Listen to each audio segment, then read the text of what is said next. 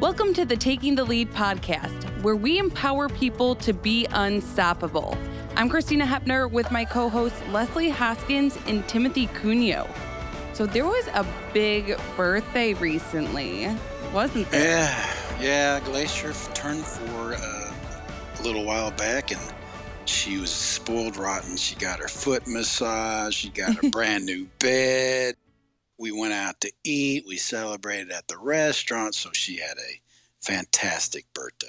That's crazy. Four years already? Aw. Four years, and she got a a, a pumpkin uh, pumpkin on a plate with whipped cream on it, and a little hat to go on her head. So uh, it's just yeah, she's spoiled rotten. So- she got a better birthday than I did. Yeah, she was living her best guide dog life that day, it sounds like. Yeah, she probably gained some weight, but don't tell nobody. Listen, I like to celebrate my birthday for the full month. So I feel like just keep it going. well, it's it was on the thirty first. So how do you do that? I mean, it's the end of the month. You can't carry it on into the next month. So Oh, you can. There's no rules. Yeah, wow, that's basically like she gets the end of one month and a whole new month as well. Absolutely. Oh, I celebrate, my birthday is in June, and I like to celebrate the whole month and keep it to myself.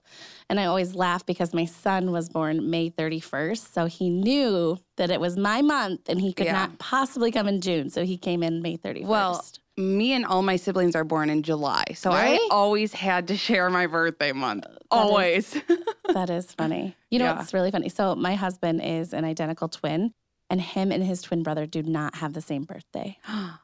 oh, So they, my husband was born first, right before midnight, and then his brother was born just after. I that's always think crazy. that's so funny. Yeah. But then um, my brother-in-law married somebody who has the same birthday as him now, so he didn't have to share his birthday his whole life with his twin, but now he shares with his wife. Wow, that's it's so crazy how things like that happen. not that's that's terrible. Terrible. Terrible. That's I want my own day. I want my own day. well, sorry. Um, too funny. Birthdays are great. I love celebrating birthdays. It's like your one special day. So happy late birthday to Glacier. Yes. Uh, we are so glad she is part of your life. But today we are really excited because we have a wonderful guest who is actually also from Georgia joining us today. Yes, Sara Claudia is a speaker and author. She is also a founder of Sara Claudia Ministries, which encourages others to walk by faith, not by sight. She's an author of two books and has a podcast of her own. Yes, and I'm, I'm, I was surprised that she was on this when I saw the list the other day, and I hope she's a Georgia Bulldog fan just as much as I am. But she, you know what? She's got a great story, and I'm, more importantly, she's got a great testimony, and I am so excited that she is here. Sara Claudia, welcome to the podcast, and tell us about yourself. Yes, well, thank you guys so much for having me. I'm so excited to be here to share about my leader dog journey. But as you already heard, I'm from Georgia, uh, West Georgia, about 45 minutes west of Atlanta. And I've lived in the same town all my life. I got married um, back in May, and I have a wonderful guide dog named Jackson. Very awesome. Congratulations on recently getting married as well. That's got to be an exciting time. So, Sara Claudia, how long have you had Jackson for? I just got him back in August. Um, so it feels like it's been a whole lifetime. He has changed my life so much already, but it, it hasn't been that long yet. So we're still a new team. And uh, can you start by telling us a little bit how you lost your vision? Yes. So um, back in 2015, I was 20 years old. I was a junior um, at college. I went to a, a small college called Berry College. It's in Rome, Georgia. And I say small college, it's actually one of the biggest campuses in the world. It's got like thousands and thousands of acres of farmland and walking trails. It's a, it's a big kind of agricultural school. So I was going to college there.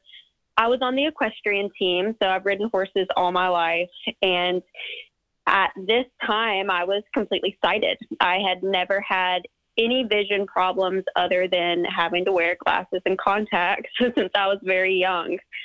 And so, right before my senior year of college started, I was scheduled to have my tonsils taken out.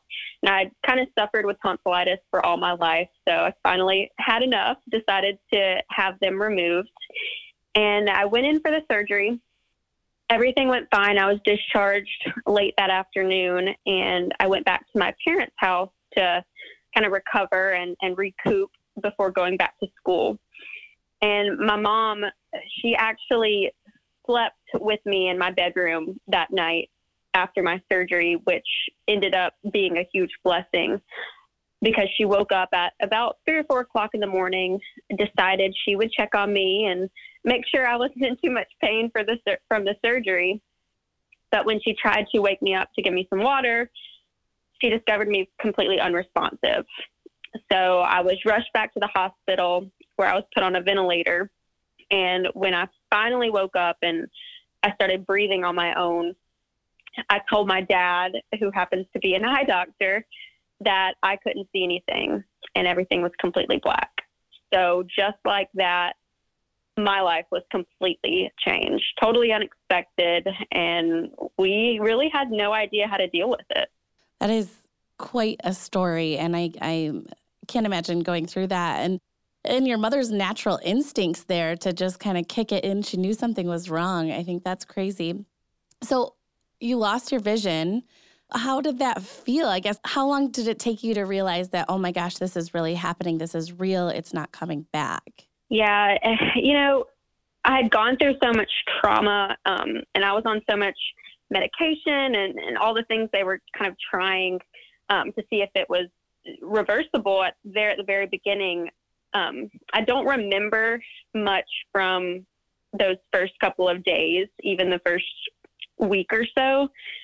And at some level, I think that was a blessing because I never really remember having like a panicky moment. It was kind of like a, a slow fade into this new reality. But even when I, I realized, you know, I, I can't see, I can't do anything like I used to, we were still very hopeful um, that that we could find a treatment that would bring my sight back. And you know, my dad being an eye doctor, he searched for all sorts of treatments that took us to Germany, to China, all over Atlanta, down to Florida.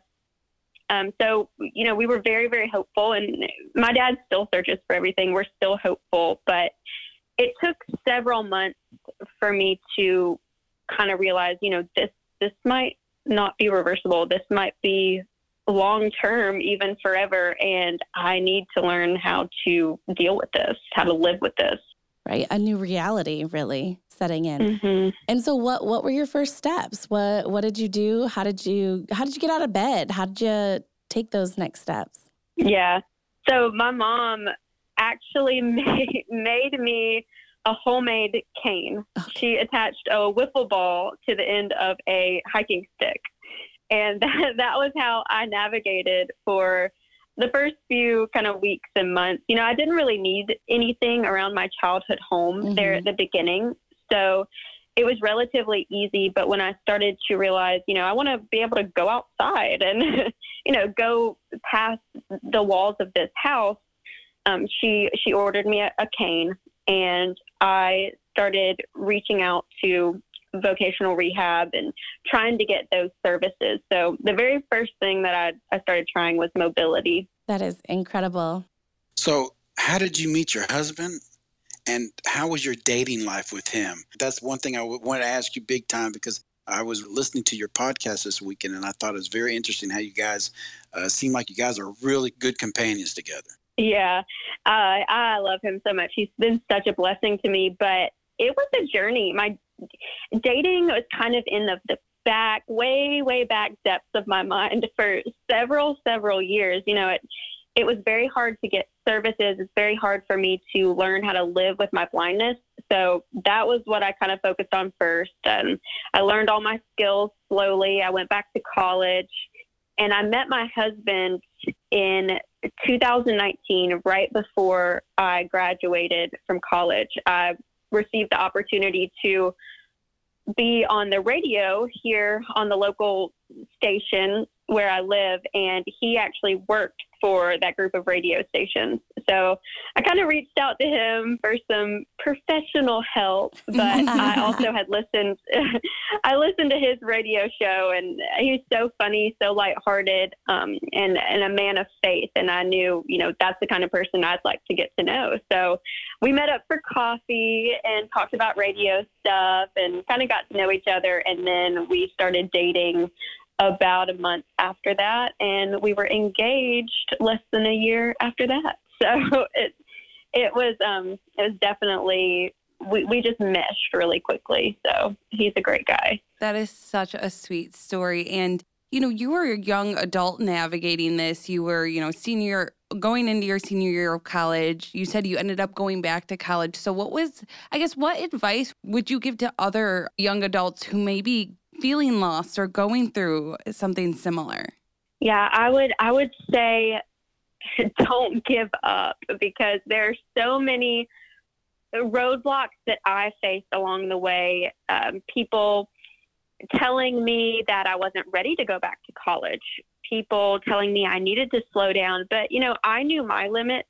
I knew that it was best for me for you know my mental health to go back to school and to prove to myself that I could be a normal you know young adult college student and into adulthood despite not having my sight. So I would say know yourself know your limits and when people tell you no you push back harder and you fight for what you know you can do. Because that's that's what it was for me. It was a lot of facing these roadblocks and figuring out ways around them.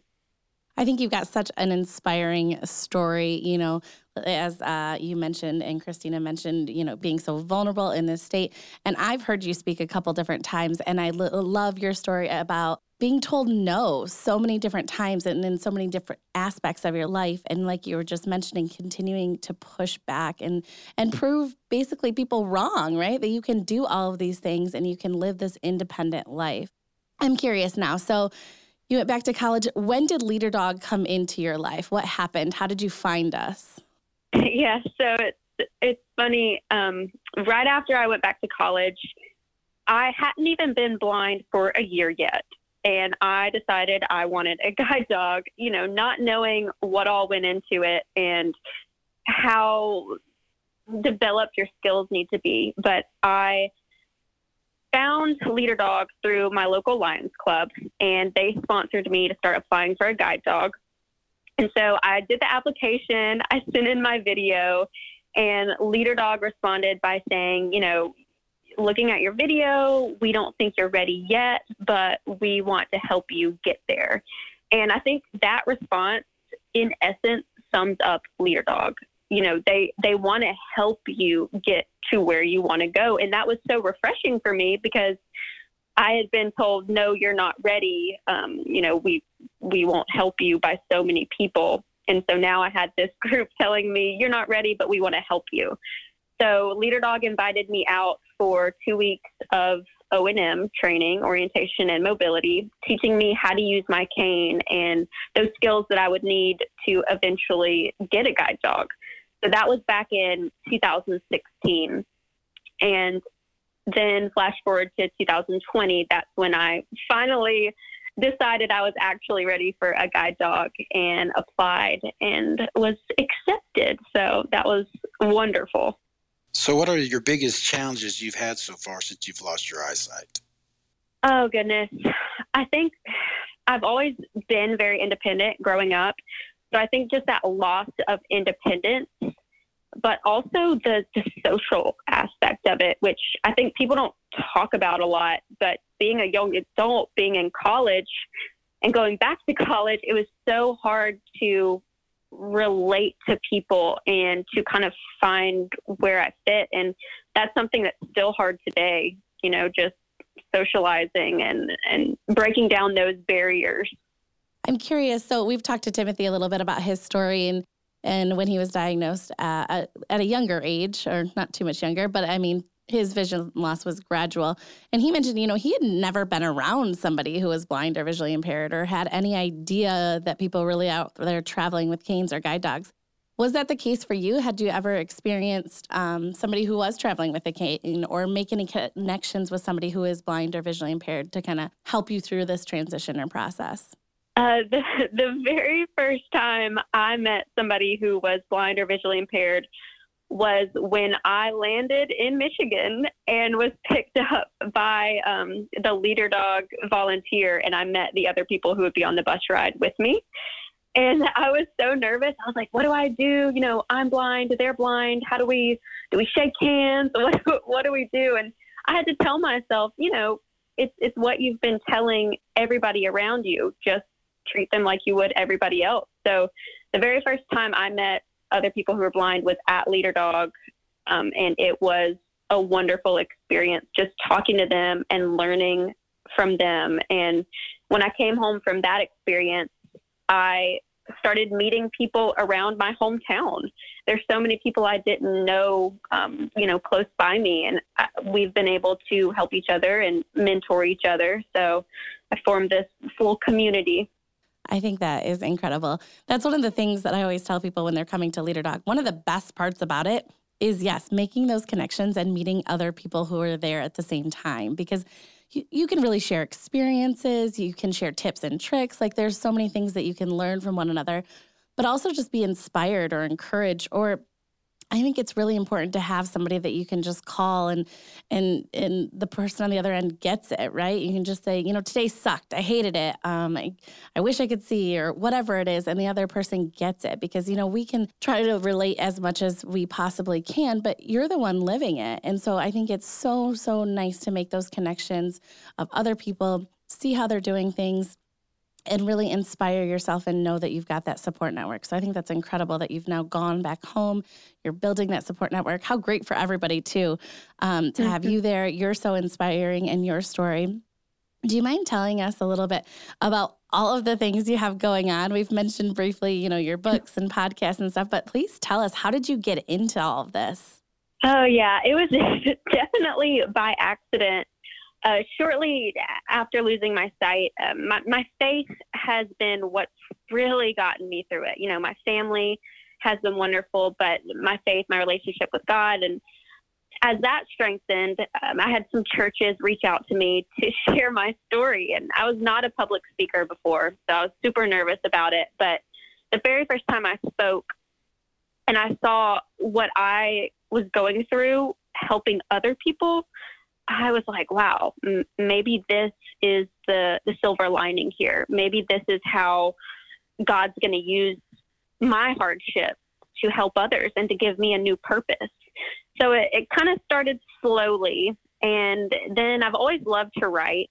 So I I started kind of writing about all my experiences traveling and just living without my sight and how God was walking me through all of it. And to my surprise, people started enjoying reading what I was writing. So honestly, I just kept kept going and um, it grew and it's turned into this ministry where I have all these opportunities not only to share my faith and to share how God has helped me, but to educate others about blindness, which I love doing um, because it's something that people just don't see every day.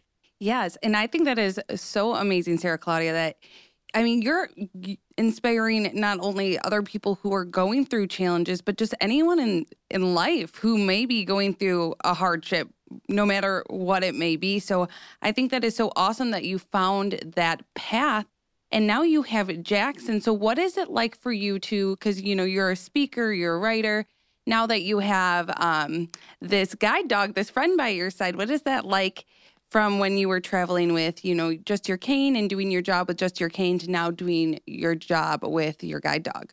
Oh my goodness, it's it, it's like night and day. It is wonderful. You know, the cane is a wonderful tool, um, but for me, I was always very timid with my cane, and you know, I I developed my skills, and I I was proficient with my cane. But with Jackson, I am so much more confident traveling. I actually, after I got him, I started renting an office downtown, and now I get out of the house every day, and he walks me around my little downtown square. around that office. And he's just so perfect. You know, when I got accepted and I started researching about how they match everybody to this specific dog, I was like, there's no way that the dogs can be that different that you can get one that's perfect for you. But now that I've got Jackson, I am amazed. I don't know how Leader Dog does it, but they matched me to the absolute perfect dog for me and for what I do. Um, when I get up and speak, he just lays next to me. I think he kind of steals the show, honestly. I don't know if people hear a word I'm saying um, because he just lays there. He'll kind of flop around and it's so cute, but he, he's just perfect. He's opened up the world for me, and I'm, I'm so thankful for him. Yeah, what's crazy for me, Sara, when I go out, everybody says hello, Glacier first, and then oh, Titan. they they recognize oh, yeah. the dog first. The, the, dog is always the most important to everybody. Oh yeah. So uh, I've heard s- stories that uh, when you got back, Jackson kind of was fighting you a little bit. When you got back, you had little problems like I had with Glacier when I got back. Uh, the first day we walked, she started doing stuff that was out of the ordinary. So I had to call back the leader dog to find out how to fix that. What what what did Jackson do to cause you a little not trouble, but you know wasn't doing exactly what was being done at leader dog when you first got him?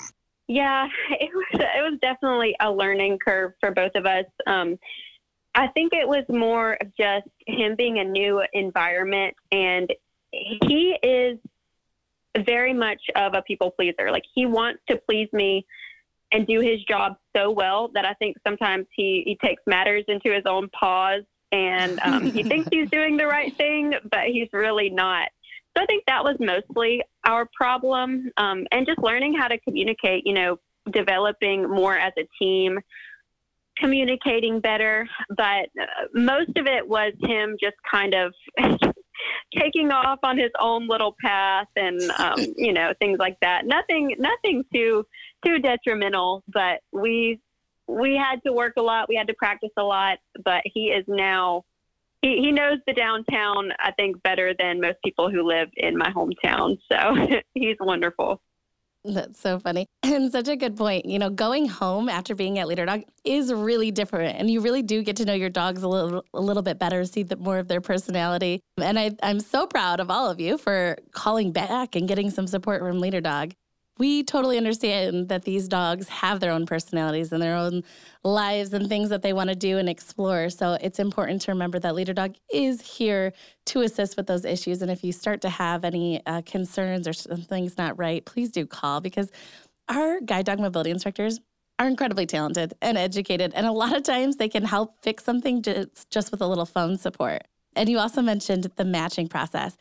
I am always blown away by the matching process. I think it's incredibly cool and unique. And to hear our guide dog mobility instructors talk about it and what things they consider and how they get it right. You know, we've heard from now you, uh, Sara Claudia, and Timothy, just sharing this special bond that you have with your guide dogs and how unique and, and important it is. So um, we do have a guide dog mobility instructor joining us, I believe, next episode to learn a little bit more about that process. So please do join us for that.